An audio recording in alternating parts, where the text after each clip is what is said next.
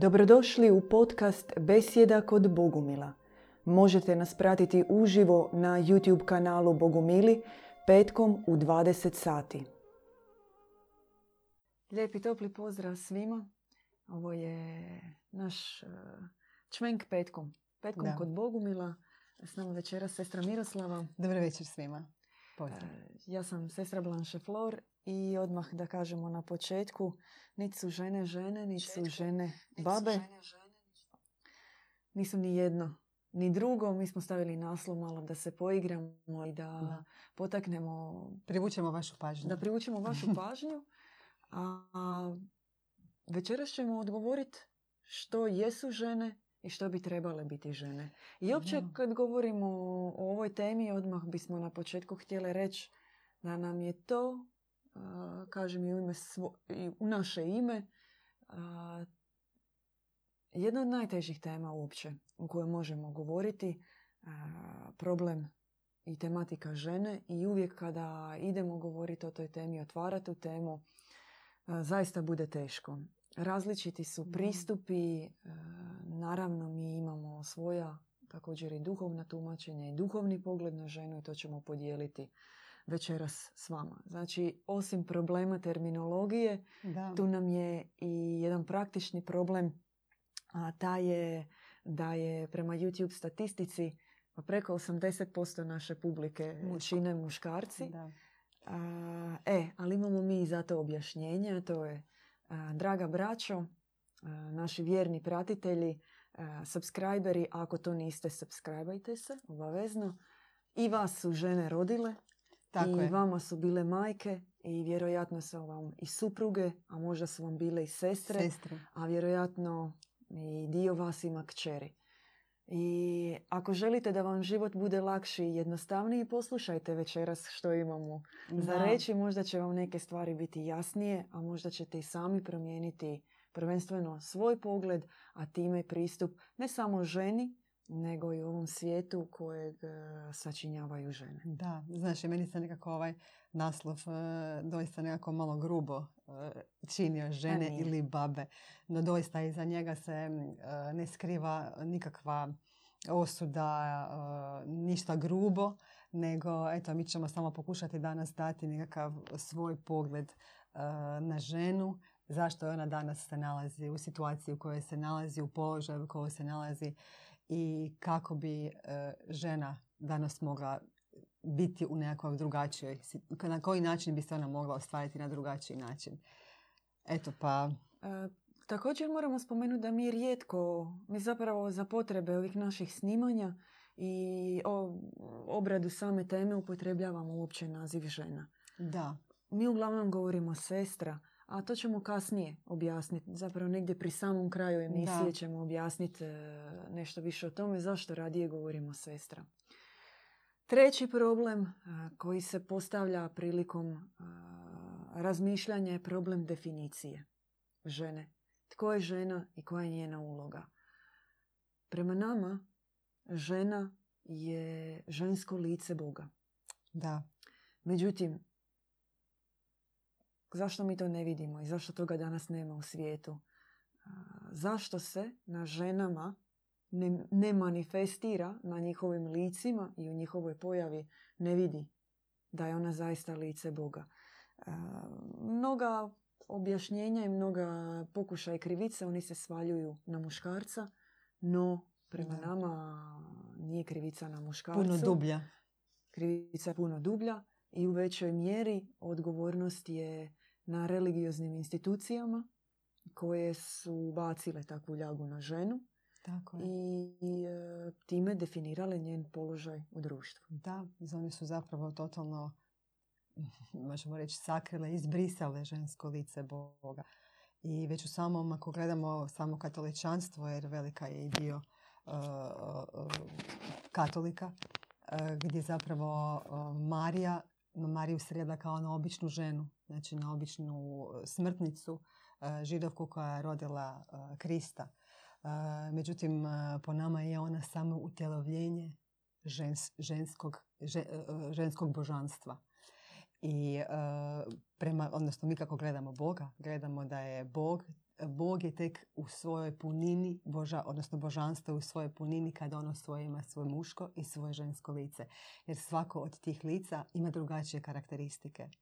I e, tako zapravo na taj način e, mi gledamo i na muškarca i na ženu. Znači, e, muškarac bi trebao biti oličenje o, o, muškog lica Boga, a žena ženskog lica Boga. Međutim, danas uh, žensko lice Boga je izbrisano. I, uh, da, znači, žensko lice Boga je izbrisano i um, već sama ta uh, priča o, o Adamu i Evi, gdje je Eva zapravo uh, ta koja je grešnica, koja je pala na iskušenje, koja je uh, i prije toga zapravo stvorena od dijela muškarca. Znači, prvi je bio muškarac, a ona je stvorena od dijela muškaraca. To je zapravo duboka trauma koju žena već nesvjesno uh, nosi, nosi u sebi. Postavlja se problem jednakosti. Često se govori o tome da žena nije jednaka muškarcu, da nije ravnopravna sa muškarcem. Ajmo se malo dotaknuti uh, tog problema. Yeah. Prvo, da, nije jednaka. A da li mogu biti? Mislim, vi kad pogledate fizički muškarca i ženu, oni nisu jednaki. Znači, već vi na, na očigled vidite da, to, da su muškarci i, i drugačiji igrači. Oni su fizički jači, žene su fizički slabije.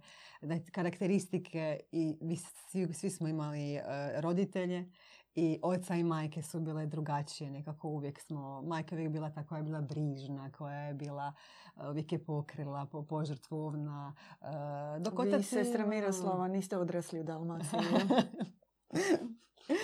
Tako je nekako barem... Govorite iz svog prekrasnog da. Iskustva, da. No, da ste odrasli u južnim krajevima. A tako je, da. Možda... Možda bi, bi ta ljubav dolazila preko dlana, ali na jedan drugačiji način. Da, dobro, vjerujem da, da ovaj, svaka obitelj možda ima neki biološki svoje... aspekt nam je drugačiji. Tako Žena je, sama po sebi svaki mjesec prolazi uh, kroz erupciju i kompletnu restrukturalizaciju uh, svog endokrinog sustava i njen svijet se, se dođe iz jednog položaja u ekstrem i vrati se natrag i to traje nekoliko dana da ona uz to izvanjski da se ne čini da se išta pretjerano dogodilo. Jasno. S druge strane, tu su naravno istraživanja neurološka a, oko dijelova mozga, čeonog režnja, oko Jasno. Dijelova amigdale koji su za određene reakcije, emocije zaduženi. Jednostavno nije, nisu Ma, jednaki i ne mogu biti. Drugačije funkcionira. Imamo organe koji, razum, imamo maternicu, mi smo sposobne rađati. Znači sve to ima da, to sve je jasno, valjda već od jasno. šestog razreda osnovne da, da. i prije kada se radi biologija. Tako je. Ono na čemu mi želimo kao Bogumili inzistirati i želimo, na to želimo skrenuti pozornost da nismo jednaki, već smo jedno. I da je naš potencijal postati jedno. Odnosno, m, razviti u, da se razviju u bratu one osobine za koje je on, kojih možda ima manje, poput milosrđa, suosjećanja s tuđom boli i patnjom, brige i skrbi i želje da pokrije situaciju svojim srcem, kao što je i ženama potrebno da više rade na svojoj neustrašivosti, hrabrosti, da. motivaciji da se upuštaju u nove situacije. Odakle dolazi ta slika? Ta slika dolazi od slike Boga. Naš Bog, on ima u sebi i žensko lice, i da, sestrinsko lice, i bratsko lice. I sestrinske i bratske karakteristike. I kako su sjedinjeni dobra majka i dobri nebeski otac u jednom licu Boga, tako je i naš duhovni zadatak za onoga koji želi krenuti duhovnim putem, sjediniti se u konačnici u samom sebi, dobiti i jedne i druge karakteristike radi ostvarivanja punine Boga. Da, e, da e, i zapravo Točno, i danas to zapravo možemo vidjeti i u obiteljima. I što se dogodilo, znači ta slika preslika uh, tog Boga, odnosno Boga u kojem nedostaje ženski aspekt, žensko lice, uh, danas se vrlo, uh, danas se manifestira u našim obiteljima, gdje zapravo uh, gdje žena je počela zauzimati uh, ulogu muškarca, znači i u društvu, u obitelji, gdje se ona ostvaruje kroz karijeru, gdje ona, um, gdje ona postaje zapravo muškarcu suparnik. Znači, već smo u jednoj emisiji govorili o tome, ja vrlo često razmišljam o tome gdje zapravo supružnici više nisu supružnici, nego su suparnici. I danas se to događa u svijetu gdje upravo zbog toga oni, uh, oni ne mogu biti jednaki, ali upravo uh, ta, sva, uh, ta njihova različitost čini tu cjelinu. Znači, nadopunjava se tamo gdje nedostaje. I danas je ta harmonija u svijetu danas nema. Znači... Ja, ja bih rekla zašto. Možda ću biti preotvorena i možda će nam to neki zamjeriti. U jednoj mjeri zašto. To je zato što se sjedinjenje muškarca i žene a, shvaća kroz prizmu tjelesnih odnosa. Tako je, to sam htjela sljedeće. Spali taj duhovni temelj. Znači taj uh, duhovni aspekt i samo gledamo na da. to. Da, kao na, baš kroz, kroz spolnost, kroz nekakvo, kroz seksualnost, jel? I... Ti tražiš svoju srodnu dušu preko tjelesnih odnosa. Da. Ti da. u tome nju tražiš. Tvoj osobni cilj pronaći srodnu dušu, ajmo to reći sad ovako, drugog spola, makar živimo u vrijeme kada je to vrlo Tako relativizirano, je. ali ti to tražiš preko tjelesnih odnosa.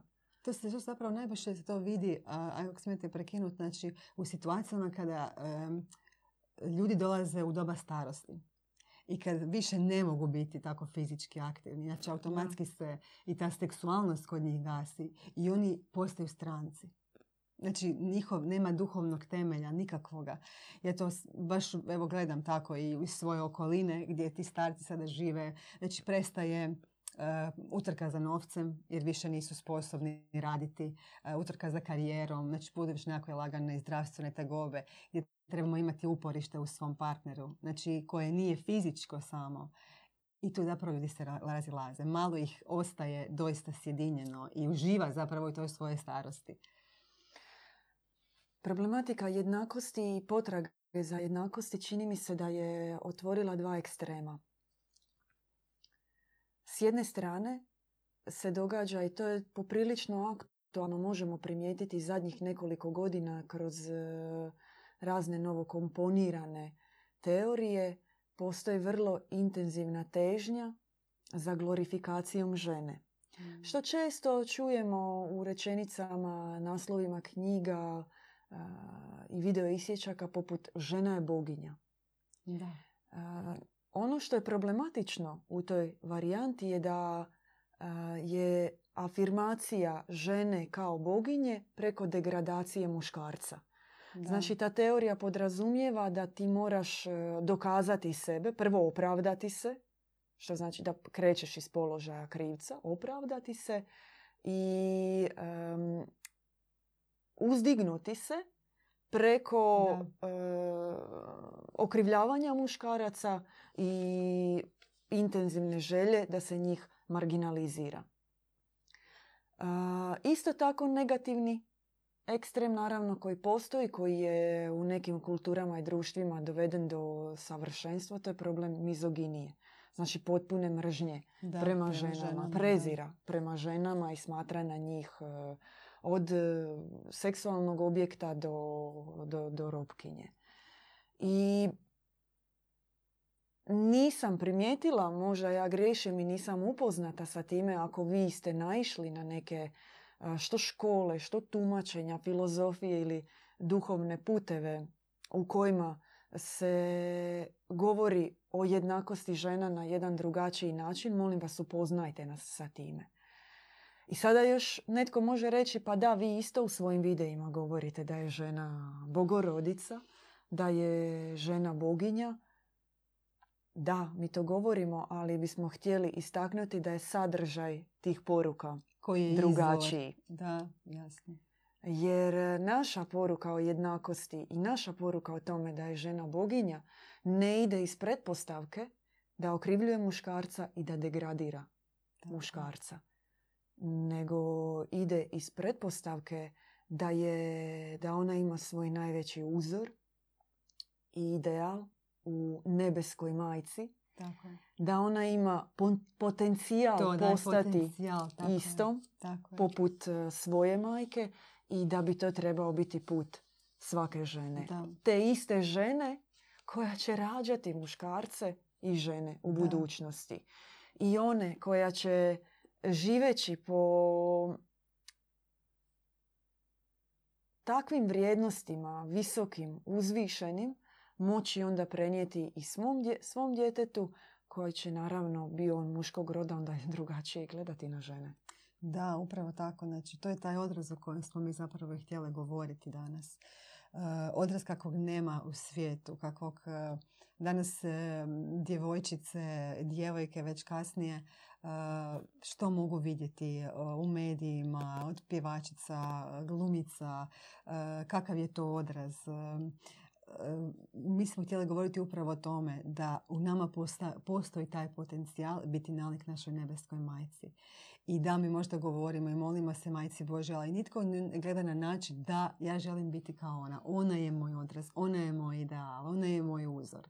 Jer ona je nama distantna. I opet se možda vraćamo na to da tu distantnost gdje je Bog tamo negdje daleko i opet ta velika krivnja religioznih institucija koja nam je udaljila Boga. Pa čak i u ovom aspektu gdje zapravo je udaljila odraz žene danas, kakva žena treba biti. Jer Bogorodice danas, ona je tamo neka koja rodila Krista, pomazanika i na tome je ostalo.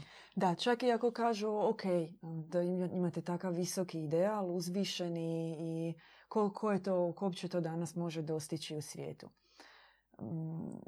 Nama je teško, nama se nekad čini potpuno Mm, bespredmetno i nepotrebno govoriti o položaju žene kada mi u našoj zajednici imamo drugačiji primjeri, drugačije, uh, drugačije gledamo na ženu. Da. Mi kada govorimo o katarskom društvenom ustroju, srednjovjekovnom uh, položaju žene, tamo su žene u svakom aspektu bile potpuno jednake muškarcu. To uopće se nije govorilo o tome. To nije bilo potrebe govoriti o razlikama muškarca ili žene, jer one su, one su bile perfektice, one da. su imale svoje duhovne zadaće nalik muškarcima. Njihov položaj u vjeri nije uopće bio doveden u pitanje. Ob, obja, obavljale su uh, vjerske obrede, da. bile su neizostavan i važan aspekt kako društvenog, tako i duhovnog života. I u našoj zajednici cijelo vrijeme je prisutan uh, i taj odraz i obrazac i zato nama samima bude teško da, mi nemamo govorit, takvu temu. Nemamo da, takvu temu. O ravnopravnosti. No, ona je tu, ona je da. aktualna i uh, mi imamo takve uzore, to smo htjeli reći. Da, da je važno Valj, vjerujem da je važno i da bi ljudima puno olakšalo kada bi imali opipljive uzore. Da. E, zaista kada bi poznavali takve žene koje žine, žive po takvom obrascu. Nažalost, problem je povijesni e, taj što vi uzmite neke primjere tih žena u povijesti i to uglavnom a, završava kao hororac film. Da. Od prvog stoljeća da. pa nadalje. Od same, uostalom, Bogorodice koja je bila šesnaest godina se skrivala u Efezu, da je ne bi ubili i nju i Mariju Magdalenu zbog misije koja je bila ostavljena njoj. Da. Pogledajte par, na primjer, nedavno sam baš od naših majki bogumilskih saznala za primjer Hipatije iz Aleksandrije, mm. velike filozofkinje, kršćanke, istaknute žene, u, u, u svo, intelektualke u, u vremenu u kojem je živjela, koju je u konačnici sama institucija ne samo ubila, nego uopće ne treba opisati na koji način. Ne. Koji je zaključak svega ovoga? I da ne idemo dalje u povijest gdje su za, za, svoj, za svoju duhovnu, intelektualnu motivaciju bile optuživane da su vještice, protjerane, ubijene, E, toga je bilo jako puno u Hrvatskoj. O tome je Zagorka pisala. Tako je, da. A to vaše majke, vaše bake, svi to znaju. Mi nećemo sada davati lekciju o tome za što su sve žene bile optuživane i na koji tragičan način su završile. No ono na što želimo upozoriti je da postoji velika trauma u ženi zbog toga i da je stavljena duhovnim jezikom govoreći zabrana na nju da bude hrabra, da e, govori i da se afirmira e, u onoj veličini u kojoj može. I na tome je krivica religioznih institucija, čiji su protagonisti to opravdali takozvanim svojim svetim tekstovima, u čiju svetost nećemo u ovoj besjedi, ali ima drugih besjeda da. Na tu temu. A ona čak i pokušava, ono što si ti rekla, ona se ne usudi biti hrabra, doista kao ona jest hrabra, ona ide, međutim što radi? Ona pritom uh, se uzdiže iznad muškarca. Znači, o, objekt krivnje je totalno kriv. Uh, uh, to nije, uh, no nije razlog njezine nesreće, njezine tuge, njezine neshvaćenosti, potištenosti, krivog položaja u društvu. Znači, nije problem u muškarcu, nije taj koji nju tlači, nije taj uh, uh, koji ju ne razumije i s kojim ona ne može imati suživot, nego je totalno krivi koncept, znači krivi su temelji na kojima je ovaj svijet danas funkcionira. I tako da uh, uh, ne bismo htjela sad uh, izazvati neke, uh, razbuktati možda krive strasti i, i potaknuti uh, da ode sve u krivom smjeru. Znači, uh, da, žena treba uh, se ostvarivati, žena treba svoj potencijal, ali ne na taj način da, da se uzdigne i da se zgazi muškarac. Znači, on njoj nije neprijatelj. Točno. I čak kada često puta smo se uvijek tako premišljale jel nam treba, i napravile smo besjedu na tu temu o feminizmu i uvijek jel treba raditi taj povijesni koncept feminizma. Je li treba proučiti onaj pros and cons, dobre strane, loše strane. I uvijek e, nailazimo, to vam odmah možemo reći, uvijek se odmaknemo od te teme iz nekoliko razloga. Prvo, o umjeto, umjetnoj formaciji i uvjetovanosti samog feminističkog pokreta. A, drugo, ovo što si rekla sestra Miroslava, govori se o jednakosti, istovremeno postoji veliki aspekt mizandrije, odnosno mržnje prema muškarcima. A, treće, negativizira se muški aspekt kroz razne teorije, a onda opet e, se potiče ženu da bude snažnija, da bude hrabrija, da bude muževnija i tako dalje. Četvrto, i možemo sada ići u nedogled, ovo sada kažem svoj osobni problem, e, teško mi je razumjeti e, teorije onih istih žena kojima se teško osjećati ženom. Da. Koje same sebe, a mnoge feministice to kažu, Uh, su imale problem sa afirmacijom sebe da. Kao žene. I uopće proučavati ženu uh, bez afirmacije i žene i njene uloge i afirmacije uh, muškarca i njegove uloge kroz jedan svijetli aspekt mi je poprilično teško. Yeah. I uh, čini mi se da se kada idemo u tom smjeru udaljavamo od onoga što je za nas važno danas, a to je predati jedan novi aspekt i novi pogled na potencijal žene i mogućnosti njene da se ostvari u svakom pogledu. Da, e, puno je, e, brojni su, ajmo reći, brojne su teme, brojni su problemi, situacije gdje žena se nalazi doista, možemo reći, e, kao uhvaćena u klopku, recimo razgovarale smo da li spomenuti problem abortusa, da li se toga dotaknuti ili ne. E, to je danas vrlo, vrlo teška tema o kojoj se govori u svijetu. E, I da, možda možemo reći e, i na neki način je zahvalno, a opet i nije govoriti ga iz pozicije žene. jer danas u svijetu se puno govori o legalizaciji abortusa, o nekakvim pravima žena. Tako da postoji doista i Majka Božja u svojim otkrivanjima, krivenjima, sad kad se već dotičemo nekakvog tog božanskog, ženskog lica Boga, doista govori da žena nosi teško breme i da je na neki način možda teže biti. Ima jedan jedna dio u objavi gdje Majka Božja o tome govori, gdje nas premudro usmjerava u tom smjeru da doista jest to. I zato je vrlo nam teško otvarati uopće tu temu. Znači, konkretno abortusa, majčinstva, danas, velim, u svijetu u kojem, u kojem živimo i koje, kojem je zapravo te, teško tu, tu temu otvarati uopće, eto, i, i pričati o njoj.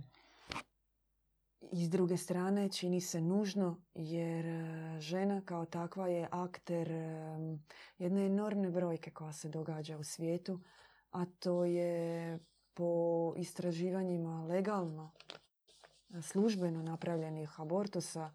Njih se na godišnjoj razini dogodi negdje između pedeset i šezdeset milijuna. Da. pedeset šezdeset milijuna abortusa se napravi godišnje. Um, nama nije cilj, nećemo se dugo zadržati na toj temi, i nije nam cilj um, uprijeti prstom u te žene i nikakav ali ne stoji iza toga. I nije nam Absolutno. Cilj pametovati i propovijedati nekome. Cilj nam je prvenstveno upozoriti na određene propagande, posljedice samoga takvog čina ako netko nije upoznat sa time, a prije svega želimo izraziti svoje suosjećanje sa ženama koje možda jesu prošle tu tegobu. I vjerujem duboko u srcu, sada govorim od sebe, da ni jednoj ženi, i želim vjerovati tako, da ni jednoj ženi nije bilo lako zbog toga. No, istovremeno, pedeset do šezdeset milijuna abortusa se napravi godišnje. To je enormna brojka. Vi pogledajte brojke Prvog svjetskog rata, pogledajte brojke Drugog svjetskog rata, pogledajte brojke genocida, i sada vidite što su one sa tim ako govorimo o abortusima na svjetskoj razini da. u jednoj, u jednoj godini. godini. Što se ponavlja i ponavlja i ponavlja. I da ne govorimo o onima za koje se ne zna. E, od koji su ilegalno napravljeni. Postoje problematične... E, zašto je ta tema problematična? Zato što mnogi kažu my body, my choice. Moje da. tijelo, moj izbor. Samo žena može govoriti o tome. Muškarac to ne razumije. Zašto bi on uopće govorio o tome? To nije njegova stvar. Ima jedan veliki ali iza toga. A to je da iste žene, te iste žene koje su napravile abortuse, su u većoj vjerojatnosti imale djecu nakon toga. Da. Neke su rodile žene, druge žene, neke su rodile druge muškarce. Um, To ostavlja posljedice i sa duhovnog aspekta. Te posljedice koje žena, svijet, svijet doživljaja koje ona doživjela pritom, on se prebacuje.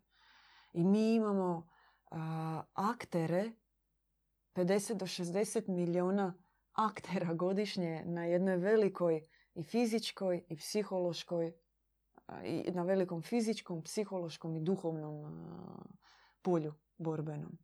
Fizički mnoga istraživanja dokazuju da potiče razvoj određenih bolesti, odnosno da je veća vjerojatnost razvitka raka dojke, raka grlića, maternice kod onih žena koje su prošle sam abortus. Yes. Da ne idemo dalje. Psihološki, počevši od post, post, posttraumatskog poremećaja zbog samog čina, um, raznih razvitaka suicidalnog i rizičnog ponašanja kod žena koji nastane nakon toga. Čak neki mogu reći da, ali žena osjeti olakšanje pritom. Ona osjeti olakšanje, i to jesu mnoga istraživanja također pokazala, ali osjeti ga zato što u trenutku kada se odluči na taj čin, ona se nalazi u samoj bezizlaznoj situaciji, na, na, na prvi pogled bezizlaznoj situaciji što se, či, što se tiče njenih okolnosti i kako donijeti taj, to dijete na svijet, većinom zbog financijske situacije. No nakon što neko vrijeme prođe, sama žena kao izrazito jako biće razvije obrambeni mehanizam koji njoj pomaže da se lakše nosi sa novonastalom psihološkom promjenom u sebi. Neke žene teže, neke žene lakše. Duhovno gledajući, da, posljedice su također jako teške, zato što prema našoj objavi duše koje dolaze na zemlju su i koje dožive abortus, um, ide velika duhovna bitka za njihov dolazak na zemlju.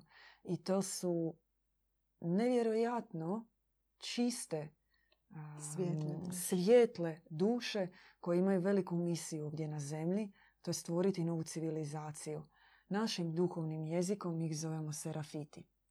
I zato se događa velika propaganda, velika bitka, velika e, želja za log- legalizacijom i opravdanjem pobačaja, jer iza toga stoji taj duhovni aspekt, a to je da se prekine, m, nazovite to kako god, metaforičkim jezikom, svjetlosni tunel, traka, most, preko kojeg takve duše dolaze na zemlju.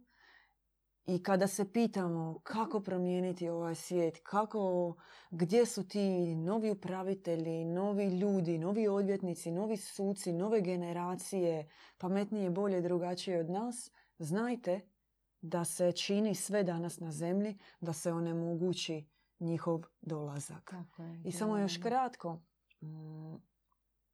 žena ima svoj D N K, dijete ima svoj D N K.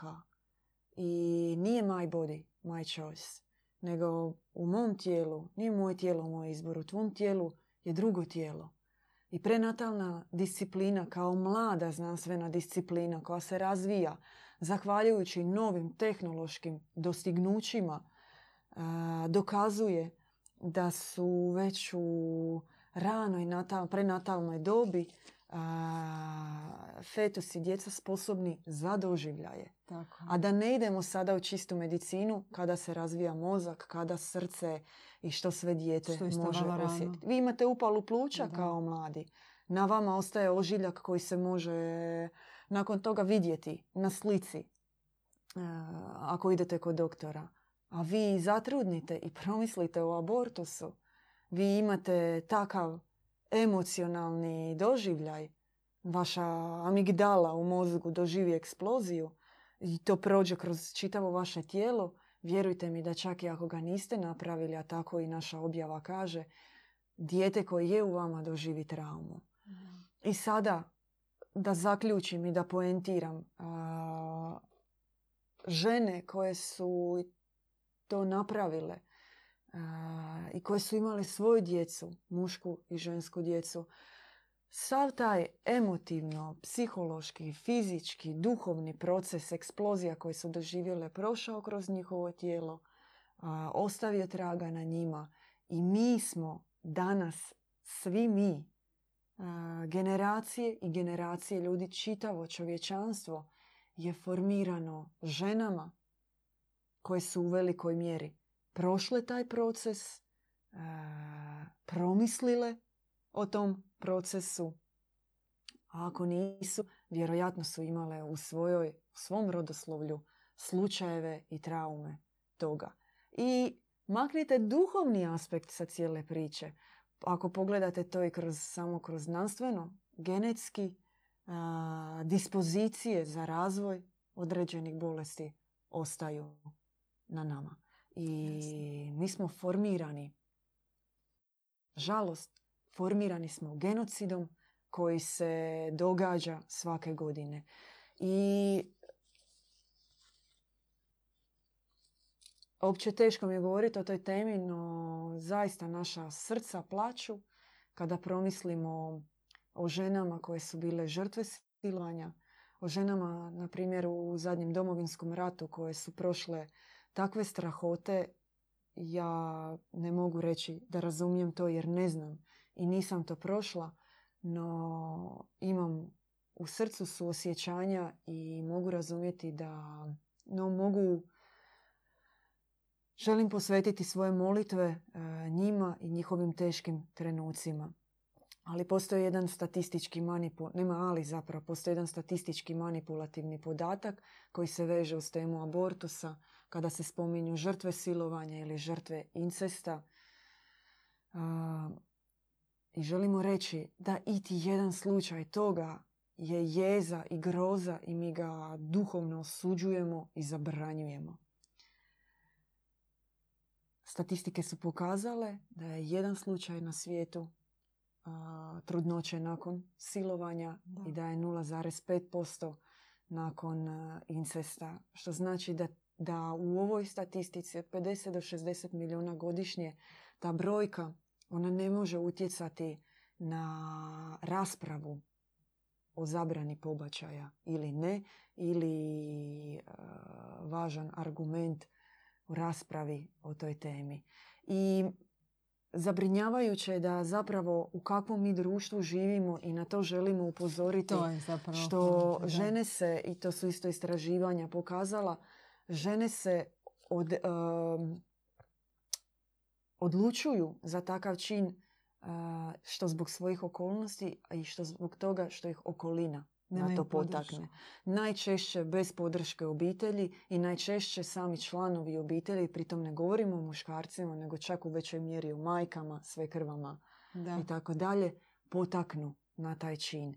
I ovaj e, problem abortusa treba na, rješavati zaista kroz e, jako puno aspekata i pomagati, razgovarati i želimo apelirati ako Ako razmišljate o tome, ako ste imali takav slučaj, dođite, porazgovarajmo, otvorimo tu temu i u konačnici sve, sve se može riješiti, svima se može pomoći i zbog nedostatka empatije, suosjećanja i želje da se pomogne ženama se takve stvari događaju i mi želimo u svakoj mjeri pomoći koliko god možemo. Da.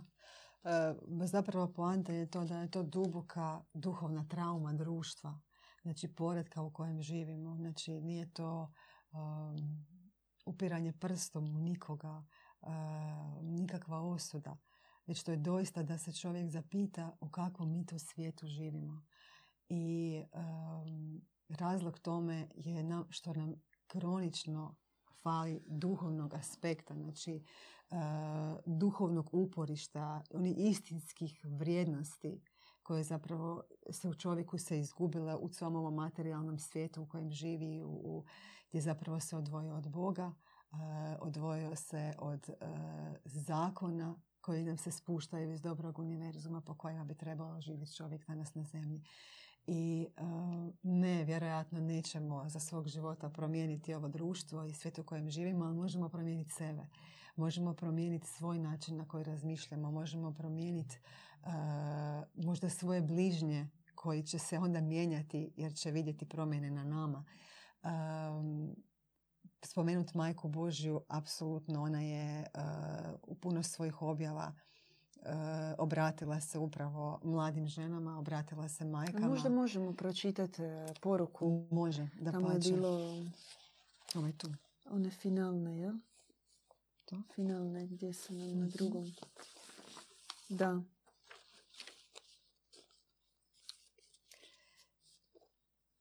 Želim vam, želim vas ukrasiti. Ovo je, znači, citat, pardon, mm-hmm. Sestra Miroslava. Ovo je citat iz objave. Objave, tako je. Nebeske majke u kojoj ona daje poruku za žene. Tako je. Žena je apsolutno okrnjena. Sve dok ona nema sliku prema kojoj se formirati, ona ni ne zna kakva treba biti. Bez ispravnog načina žena ne zna biti sjedinjena s Bogom. Želim vam predstaviti sveto majčinstvo, predati svoje srce i učiniti ga bogorodičnim, bogomajčinskim. Želim u vašim srcima zasaditi rajski vrt s najljepšim ružama. To sve Majka Božja nama obećaje, nama nudi, uh, ukoliko samo zavapimo za njom. Doista mnogo je problema danas i kasnije i u obitelji se javljaju isto tako problemi jer žena, sad zatvorili smo ovu temu, vrlo bolnu, abortusa koji danas, koja danas doista baš je potresna za ovaj svijet i bolna mnogim ženama, vjerujem i muškarcima. Međutim i kasnije ja, kada, već, kada već se žena i ostvari kao majka i kao žena i tu se javljaju brojni problemi jer ona upravo nema taj odraz, taj odraz majčinstva. Kako? Jer već kasnije vi vidite kako dolaze problemi sa, sa djecom, svađe, nerazumijevanje. Danas se to kao sve pokriva, sve je to normalno. Međutim, mi imamo vrlo veliku statistiku i, i delikvencije i, i narkomanije u, u, u, već kao, kao mlada, kao, kao djeca već. I što? To je zbog raspada obitelji. Upravo zbog toga što znači nema harmonije između muškarca i žene. Znači sve, sve je narušeno danas. Apsolutno u svim aspektima. Znači žena na svim poljima gdje potražiti svoj uzor. Okrenuti se nebeskoj majci i doista zavapiti za njom i uh, mi svojih osobnih uh, uh, primjera, iz primjera uh, sestara koje žive i koje su imale svoje živote prije dolaska u našu zajednicu, koje su imale i obitelji i još uvijek imaju obitelji. Doista svjedočimo tu veliku promjenu, taj novi život koji se otvara, tu novu perspektivu uh, i radost zapravo uh, koja nam, koja nam donosi naša nebeska majka. Zanimljivo, sestra Miroslava, sada dok si govorila, sjetila sam se e, većeg niza a, njenih objava, objava nebeske majke po svijetu i one su većinu bile ženama. Da. Sad će ispast, evo ih. Da. Cijelo vrijeme su se folirale kao da. jednaki smo, jednaki smo. Sad, sad statistika je na našoj da. strani. Da. Sestre da. pobjeđuju stat, statistici ukazanja i objava. Da. Ne, šalu na stranu. A, velika je misija. A, velika se misija danas daje na zemlji. A, već nakon Kristova odlaska on je svoje učenje a, ostavio svojoj majci. Njoj je predao svu puninu da. svoje objave i želje da preko njenog srca se formira jedan novi svijet. Ako vi želite saznati zaista što, kako i koje su konkretne poruke, mi vas e, možemo pozvati da pročitate knjigu Ruža Serafita. Nju možete naručiti preko naše... E, a, preko nas, javite nam se direktno. Ta knjiga, ona... Ona je, to su poruke nebeske majke za čitavo čovječanstvo. Um, I možda nije slučajnost u tome da njene poruke jesu bile za žene. Da um, preko žene ide misija uh, rađanja novih duša, ali ne novih uh, kao nove brojke. Novog, novog broja u matičnom uredu u Zagrebu, da. nego novog, e, odnosno protočovjeka.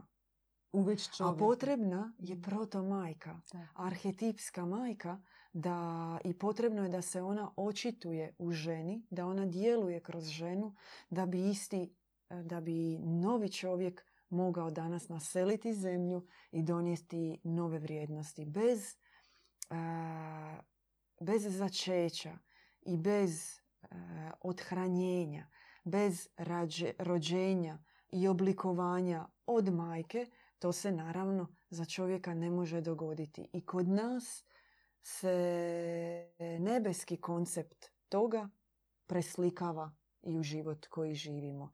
I nebeska majka nas začima, rađa, othranjuje i oblikuje. I to je proces na koji je pozvana svaka duša. I zato na kraju ostali smo dušne, dužne objasniti zašto mi ne govorimo žena i zašto ne govorimo muškarac, nego zašto govorimo brat i sestra. Mi ćemo danas ponuditi možda svoje objašnjenje, a onda će oni bolji, svjetliji, pametniji od nas u drugoj besjedi dati bolje i dublje značenje toga. Da, da bi bila sestra, moraš imati i oca i majku. Apsolutno. Duhovnog oca, duhovnog majku, nebeskog oca, nebesku majku. Da bi bila sestra moraš biti u odnosu sa drugom sestrom, moraš biti viđena kao sestra, osjećati se kao sestra e, i prema sestri i prema bratu. E, duhovnom bratu. Moraš biti dio obitelji. Tako. E, I kada si sestra, m, sa tebe se briše, odnosno skida se maska svjetovnosti. E, Kada ti prvi put čuješ, kada te netko nazove i obrati ti se sestrom, na tebe se daje e, drugačiji obrazac, drugačija slika. I od samog kada ti se netko tako obrati, ti u tom trenu prestaješ biti svjetovna žena. I od samog drugog pogleda, a, naziva i želje da te se tako doživi, tebi se može dogoditi takva promjena u srcu da, da ti već a, možeš dobiti potencijal a, novog načina života. I kada mi a, se obratimo jedne drugima i kada se nama, to jest kada se nama a, svijetli a, naši članovi zajednice, sve ti ljudi obrate sa sestro, oni nama daju karizmu i potencijal svetačkog života. Odnosno, daju nam motivaciju i impuls postati bogorodičnjima. A bogorodice će rađati bogorodice i bogorodice će rađati Kristove.